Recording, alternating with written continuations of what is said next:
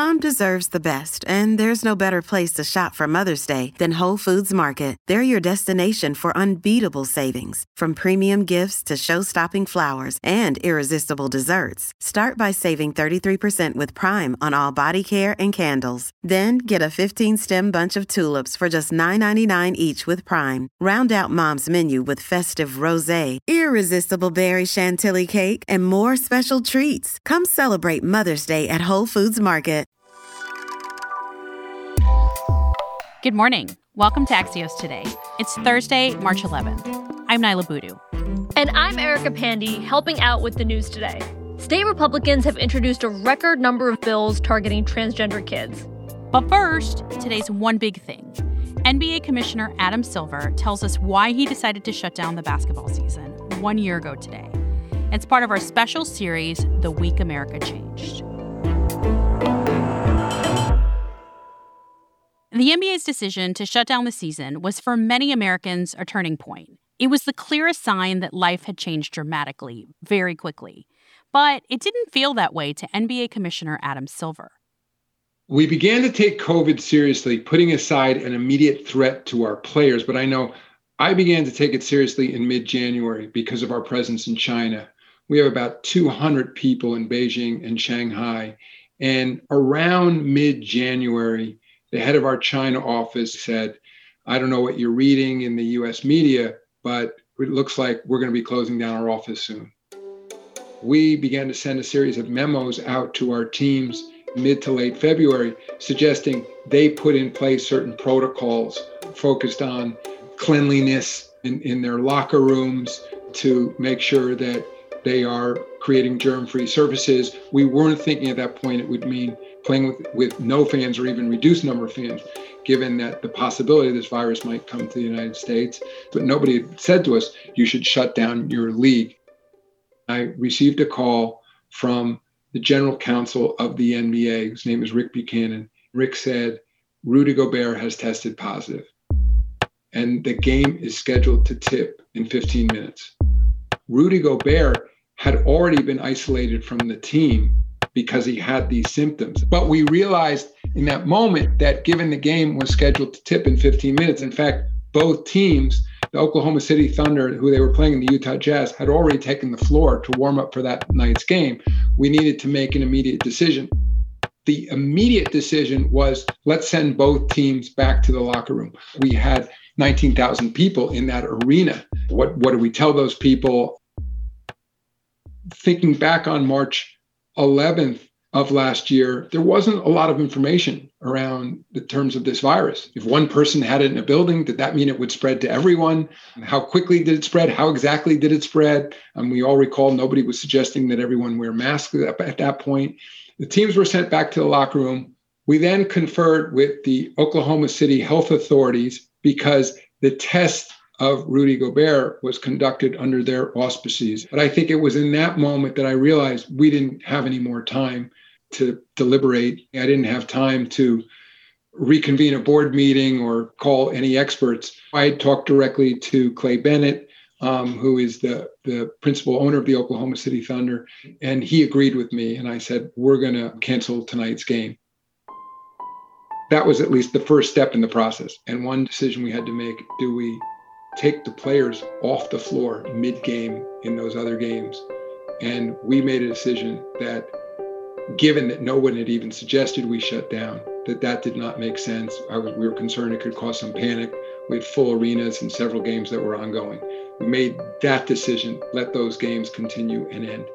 I was thinking at the time that it was a pretty momentous decision whether or not we were going to be shut down for three days or a month a recalibration needed to take place at the league. We needed to step back and decide what the new way of operating would be if we were going to be dealing with this virus for, for some time to come. There was enormous anxiety in the NBA community at that time. By shutting down the NBA, we were having a direct impact on the livelihoods of 55,000 people. When other people talk about a decision you made, to me, it's like, this is this moment, these are these facts. You know, you don't you don't put things in that it's, it's like all politics are local. You're just thinking about the immediate impact on yourself and the people around you. I didn't have a sense that this was about to shut down our entire economy and that a year later we would have lost a half a million americans to this disease. Adam silver is the commissioner of the nba you can listen to dan primack's entire interview with him on axios recap wherever you get your podcasts We'll be back in 15 seconds with more Axios today. Hey, it's Ryan Reynolds, and I'm here with Keith, co star of my upcoming film, If, only in theaters, May 17th. Do you want to tell people the big news? All right, I'll do it. Sign up now and you'll get unlimited for $15 a month in six months of Paramount Plus Essential Plan on us. Mintmobile.com slash switch. Upfront payment of $45 equivalent to $15 per month. Unlimited over 40 gigabytes per month. Face lower speeds. Videos at 480p. Active Mint customers by 531.24 get six months of Paramount Plus Essential Plan. Auto renews after six months. Offer ends May 31st, 2024. Separate Paramount Plus registration required. Terms and conditions apply if rated PG. Welcome back to Axios Today. I'm Niala Boodhoo. With more of today's news, here's my colleague Erica Pandey. Yesterday was a busy day on Capitol Hill. The House voted to send the $1.9 trillion COVID relief package to President Biden's desk, and the Senate voted to confirm Merrick Garland as the next Attorney General. In other legislative news, Republicans in at least 25 states have introduced over 60 bills targeting transgender youth in sports. Axios' breaking news reporter Orion Rumler has been tracking these bills. Good morning, Orion. Good morning, Erica. It's so great to be here. Thank you. Why are we seeing this surge now? So, LGBTQ advocates are saying this surge is largely driven by backlash to President Biden's election and his administration. He moved very quickly to undo some of the actions that former President Trump had taken on LGBTQ rights. And the Biden administration also took itself out of a federal lawsuit that had been brought against transgender athletes.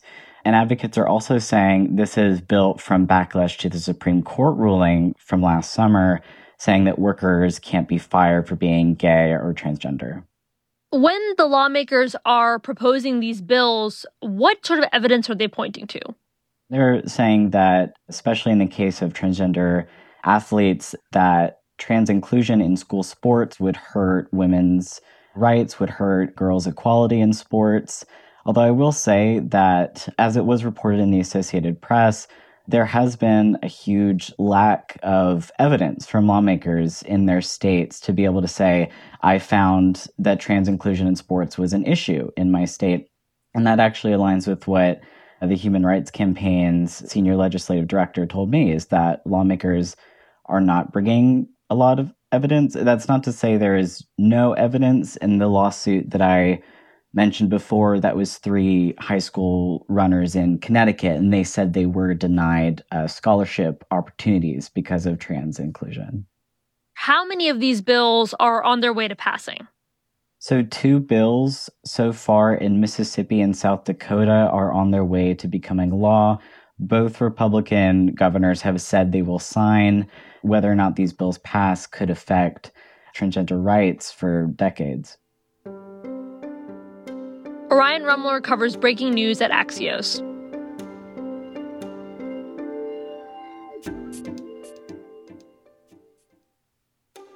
Thanks again to all of our listeners who sent in voice memos about the decisions that were made in March of 2020. In many ways, we're all still living with those decisions. So we wanted to end today's show with Meg in California.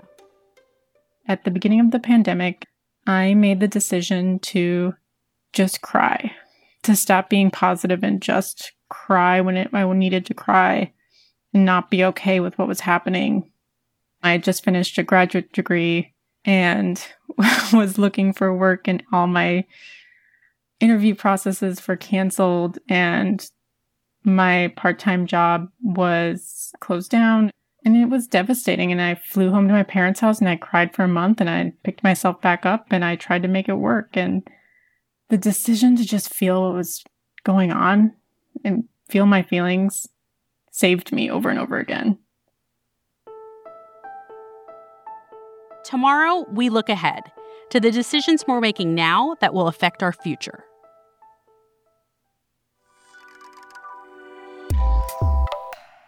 That's it for us today. You can reach your team at podcast at axios.com or find me on Twitter. For more of our series, tune into our afternoon podcast, Axios Recap. I'm Niala Boodhoo. Thanks for listening. Stay safe, and we'll see you back here tomorrow morning.